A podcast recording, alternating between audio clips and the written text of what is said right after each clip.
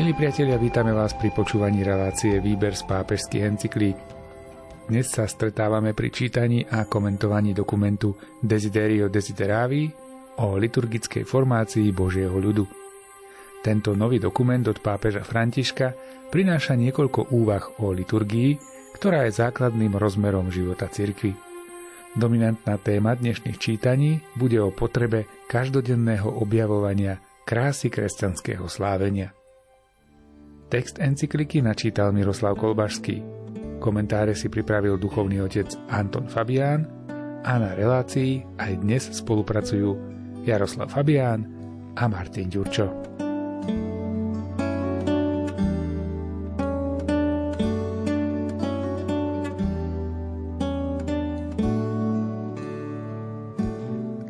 Neopelagianizmus nás omámi domnienkou, že spásu si môžeme zaslúžiť vlastným úsilím, liturgické slávenie nás očistuje tým, že hlása nezaslúženosť daru spásy prijatého vo viere. Účasť na eucharistickej obete nie je naším výkonom, ktorým by sme sa mohli chváliť pred Bohom a našimi bratmi a sestrami – Začiatok každého slávenia mi pripomína, kto som a požaduje odo mňa, aby som vyznal svoj hriech a vyzýva ma, aby som prosil blahoslavenú Máriu, vždy pannu, anielov a svetých, i všetkých svojich bratov a sestry, aby sa za mňa modlili k pánovi. Je isté, že nie sme hodní vstúpiť do jeho domu. Potrebujeme len jeho slovo, aby sme boli spasení. Nemáme nič iné, čím by sme sa mohli chváliť, iba kríž nášho pána Ježiša Krista. Liturgia nemá nič spoločné s asketickým moralizmom. Je to dar pánovej Veľkej noci, ktorý obnovuje náš život, ak ho prijímame s poslušnosťou. Do večeradla sa dá vstúpiť len vďaka príťažlivej sile jeho túžby jesť s nami veľkonočnú večeru. Desiderio desideravi hoc pasca manducare vobiscum antequam patiar.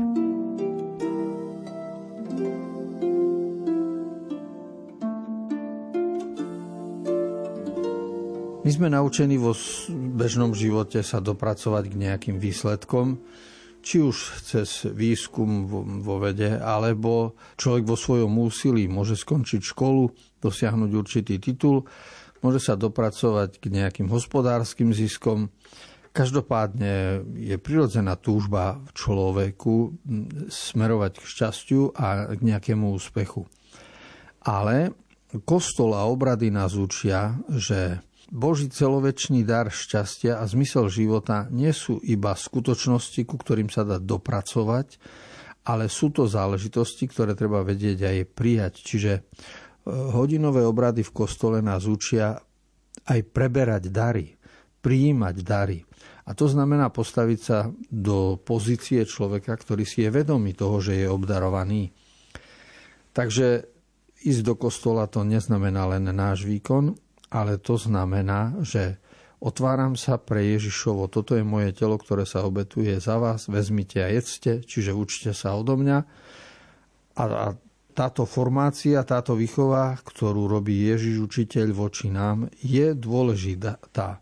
To všetko vystihuje základný názov tohto listu, ktorý čítame a má po latinský názov, ako sme na začiatku hovorili, Desiderio Desideravi, čiže veľmi som túžil s vami jesť veľkonočného baránka. To je postoj Ježiša vo svojej dobe a to je aj postoj, ku ktorému sa máme dopracovať my, keď ideme na obrady aby sme tam išli s túžbou vnútornou.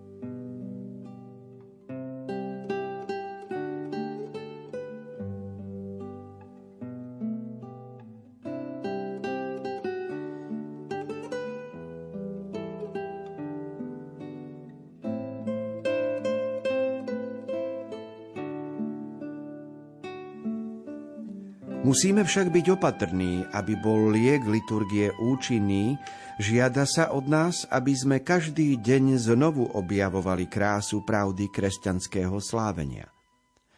Ešte raz sa odvolám na jeho teologický význam, ako ho obdivuhodne opisuje Sacrosanctum Concilium v bode 7.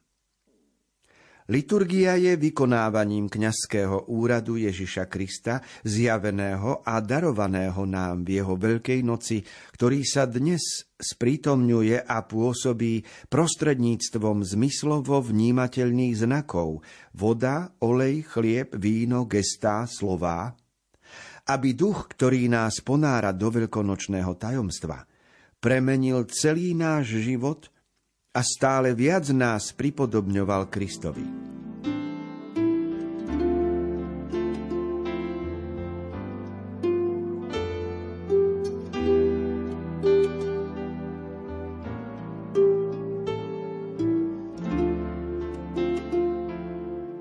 Liturgia nám pomáha, aby sme realizovali svoju účasť na kňazskom úrade Krista. A to je výrok, ktorý je vhodné oprášiť, pretože sú to slova, ktoré nám idú trošku ponad hlavu. Kristus mal úrad proroka, učiteľa, úrad kniaza a úrad e, akoby diakona, sluhu, ktorý u Krista nazývame kráľovský. Čiže Kristov úrad kňazský, prorocký a kráľovský je daný aj každému kresťanovi. Každý kresťan od krstu je zúčastnený na týchto úradoch. No a kňazský úrad ešte pred Kristom aj v, v židovskom svete, aj v pohanskom svete bol spojený s prinášaním obety. Keď sa to aplikuje na kresťanstvo, tak zistujeme, že my neprinášame obetu ani zvieraciu, ani iné druhy obiet. Ešte v minulosti boli predsa aj ľudské obety. Ale pokrok nastal v tom, že Ježiš zobral chlieb a víno, a k tomuto chlebu a vínu, ktorý sa kladie na oltár, my pripájame svoju myšlienku a svoju túžbu, svoje starosti i radosti a prosíme pána, aby keď premení chlieb a víno, premenil aj naše starosti a bolesti na našu novú pozíciu pred ním, aby sme sa stali pred ním požehnanými ľuďmi, obdarovanými. Lebo to je tajomstvo kríža a zmrtvých stania. Takže my svoj kňazský úrad realizujeme na každej jednej omši. Nie iba kňaz, rozdiel je iba v tom, že kňaz koná v osobe Ježiša Krista, keď predseda liturgii, zatiaľ čo ostatní prítomní konajú v mene Ježiša Krista. Aj keď vyučujeme napríklad deti dať čo z náboženstva, konáme v mene Ježiša Krista. Sme vyslanci v mene Ježišovom, odovzdávame napríklad určitú informáciu alebo posolstvo. A spolu ako spoločenstvo v mene Ježiša sa zúčastňujeme aj kňazskej služby. No a je to pre nás obohacujúce, lebo tá účasť na kňazskej službe znamená, že naša modlitba a naše prinášanie obety dáva náplň kresťanskému životu.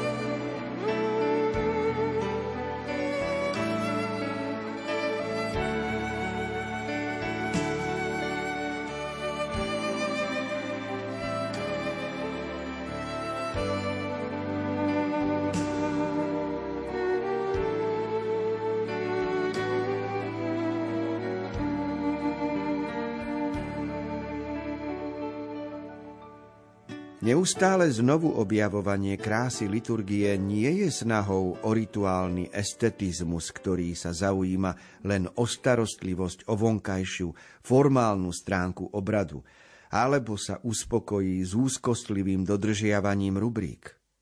Toto tvrdenie samozrejme v žiadnom prípade nemá podporovať opačný postoj, ktorý si zamieňa jednoduchosť s nedbalou všednosťou, podstatnosť s ignorantskou povrchnosťou, konkrétnosť rituálneho konania s prehnaným praktickým funkcionalizmom. Povedzme si jasne, treba dbať na každý aspekt slávenia, priestor, čas, gestá, slova, predmety, odev, spev, hudbu a tak ďalej a dodržiavať každú rubriku.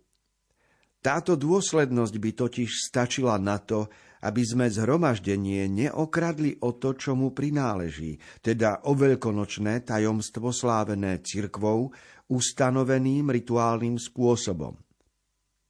Ale aj keby bola zaručená kvalita a norma konania tohto slávenia, nestačilo by to na zaistenie našej plnej účasti.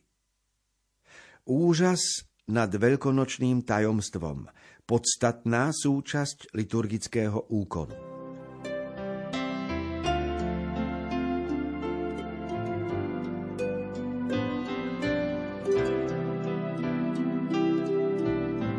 Pápež František veľmi jasne spomína 8 skutočností, 8 bodov, ktoré, keď dáme dokopy ako skladačku, vytvoria pekný priestor v nedeľu v kostole a človek zúčastnený na omši môže mať radosť a, a vychádza z kostola spokojom v duši. Starosť o to, aby to tak bolo, má naozaj farár. Jemu prísluší, aby sa staral o kostol a všade do kostola, kde vojdeme, tak si urobíme obraz o tom, aký je farár, ktorý toto má na starosti. A tých 8 bodov, z ktorých je táto krása zložená, je po prvé priestor, po druhé čas, po tretie gestá, po štvrté slova, po piaté predmety, po šiesté odev, po siedme spev a po osme hudba. Tak je zjavné, že po prvé priestor musí byť čistý a vyvetraný, ako náhle cítime stuchnuté a starodávne veci, a tak je zjavne, že sa tam o to nikto nestará. Po druhé čas náleží pastoračnej rade, aby pomohla kňazovi farárovi stanoviť také hodiny slávenia, ktoré sú dnes ľuďom vhodné, aby to nebolo príliš zavčasu, príliš neskoro, aby o čase bohoslúžieb nerozhodoval farár, kedy mu to vyhovuje, ale aby spoločenstvo veriacich sa ujednotilo na približnom čase slávenia. Po tretie sú to gestá, tie sú vlastne e, predpísané, ale na človeku vidno s akou chuťou a radosťou robí gesta, ktoré s tým súvisia, či ide o kríž. To vidíme na ľuďoch, ako sa prežehnávajú, ako odháňajú muchy od seba a ako vyjadrujú skutočný, e, skutočnú vieru. Po štvrté slová, ktoré by mali byť prednášané jasne, zrozumiteľne, primerane pomaly a tak ďalej. Po piaté sú to predmety, myslí sa tým aj kalich alebo aj ampulky, aj všetko, čo je na oltári a mnoho predmetov je v kostole, na ktorých vidieť, akú úctu má kňaz k Eucharistii. Po šiesté je odev. Myslím si, že v tomto smere nie je e, veľký problém, ale my starší kňazi už vieme, čo to znamená. Človek zoberie do ruky albu ako lekár plášť a vidí, aká je alba vypratá, alebo prepotená, alebo špinavá. A to predsa vidia aj ľudia. Po siedme spev. A to je dôležité, aby určité angažovanie a výzvy k angažovaniu kňaz predkladal stále. Dnes je tých vymožeností pre spev oveľa viacej. A po osme je hudba, čo znamená, že máme kantorské školy a máme ľudí, ktorí eh, hrajú nielen ako samoukovia, ale ovládajú hru na orgáne eh, primeraným spôsobom. Tak týchto 8 bodov, po prvé priestor, po druhé čas, po tretie gesta, po štvrté slova, po piaté predmety, po šiesté odev, po siedme spev, po osme hudba, je naozaj komplex súčiastok, z ktorého sme poskladali celé teleso nedelného slávenia.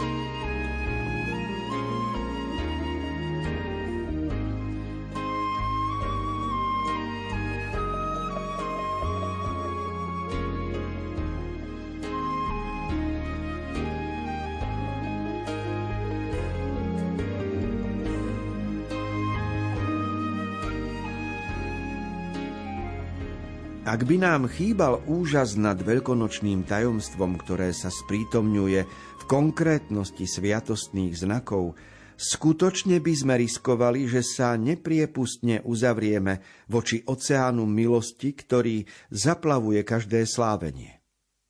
Nestačí ani chválihodná snaha o zlepšenie kvality slávenia, ani výzva k vnútornému prežívaniu. Aj to sa totiž vystavuje riziku, že sa zredukuje na prázdnu subjektivitu, ak nezahrňa zjavenie kresťanského tajomstva.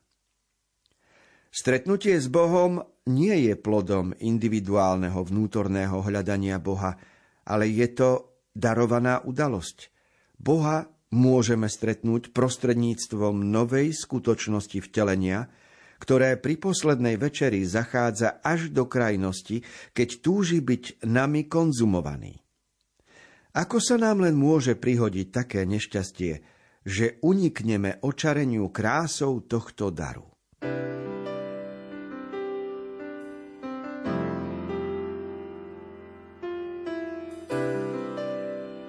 Niekoľko článkov nasleduje teraz o úžase a úžas nad sebou samým človekom, úžas nad vesmírom, úžas nad skutočnosťou Božou, úžas nad životom sú základom viery.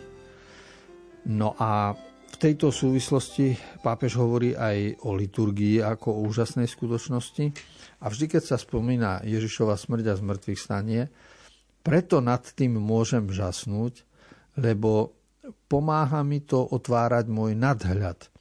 Verím, že Božie dobro je silnejšie ako ľudské zlo to ľudské zlo máme na sebe e, z každovečerných televíznych novín.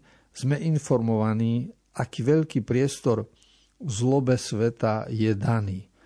Ale napriek tomu si musíme zachovať nadhľad na život, nielen pohľad na život, ale ten nadhľad spočíva v tom, že veríme, ako Božia láska očistuje a oslobodzuje nás všetkých e, z tohto ponorenia do ľudskej každodennosti. Čiže toto je princíp viery v smrť a zmrtvých stanie a to je princíp veľkonočného slávenia. A každá nedeľa opakuje Veľkú noc. Pre kresťana všetky nedele cirkevného roka sú sprítomnením veľkonočného princípu. A preto potom toto, čo Boh pre nás vykonal a nám ukázal, je veľká záležitosť a veľká výzva. A my nie sme ako pohania alebo všelijaké iné náboženstva, ktoré sa snažia Boha hľadať. Lebo my nemáme čo Boha hľadať a dopátrať sa k nemu. Ten Boh skrze vtelenie už nás našiel opačným smerom a my máme skôr Boha prijať a podobať sa mu v jeho dobrote. Čiže na rozdiel od iných náboženstv, kresťanstvo je v tom jedinečné, že ne, nečaká od nás, ako my budeme Boha hľadať a kedy sa k nemu dopracujeme, ale je dôležité, aby sme na nedelných bohoslužbách sa otvorili Božej prítomnosti, prijali dar, ktorý nám Boh dáva, lebo prijatie daru nás očistuje. Nie, že my sa máme očistiť, aby sme sa mohli zúčastniť na darovaní. To sú predstavy, ktoré sú menej kresťanské, ale tá Ježišova predstava je otvoriť sa Otcovi, ktorý svojou láskou dáva oslobodenie.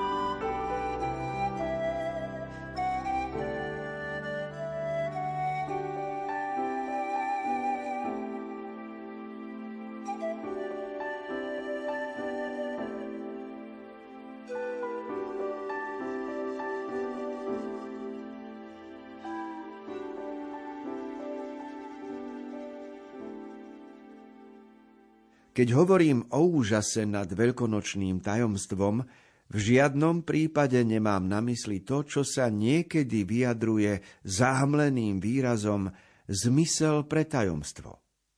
Niekedy sa totiž medzi údajnými obvineniami voči liturgickej reforme uvádza, že zo slávenia odstránila, ako sa hovorí, zmysel pre tajomstvo. Úžas, o ktorom hovorím, nie je len akýmsi údivom z oči v oči nejasnej skutočnosti alebo záhadnému obradu, ale naopak. Je úžasom nad skutočnosťou, že Boží spásonosný plán sa nám zjavil v Ježišovej Veľkej noci, ktorej účinnosť nás naďalej zasahuje v slávení tajomstiev, teda sviatostí. Stále však platí, že plnosť zjavenia je v porovnaní s našou ľudskou obmedzenosťou taká nesmierna, že nás presahuje a naplní sa až na konci čias, keď pán znovu príde. Ak je náš úžas skutočný, nehrozí nebezpečenstvo, že by sme dokonca ani v takejto blízkosti, ktorá bola zámerom vtelenia, nevnímali inakosť Božej prítomnosti. Ak by reforma odstránila takýto zmysel pre tajomstvo, bola by to skôr zásluha než dôvod na obvinenie. Krása, podobne ako pravda, vždy vzbudzuje úžas. A keď sa vzťahuje na Božie tajomstvo, vedie k adorácii.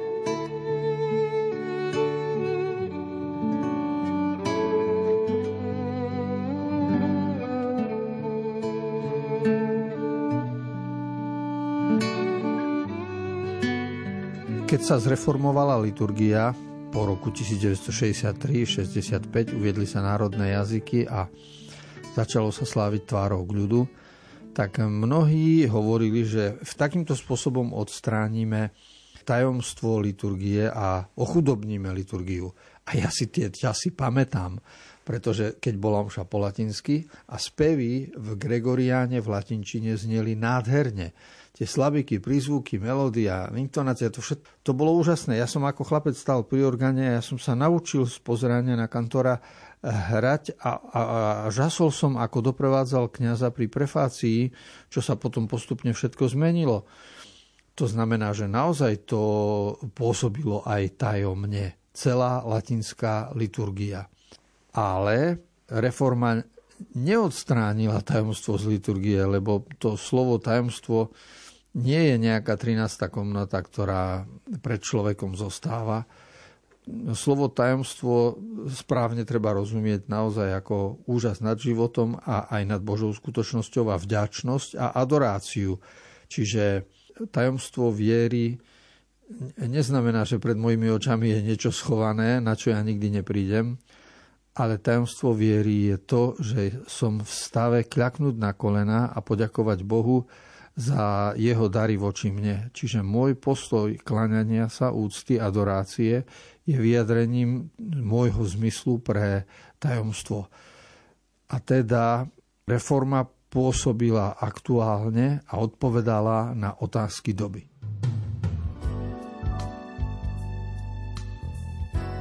Čítanie a komentovanie dokumentu Desiderio Desideravi o liturgickej formácii Božieho ľudu sa pre dnešok končí a spolu s ním sa končí aj relácia Výber z pápežských encyklík.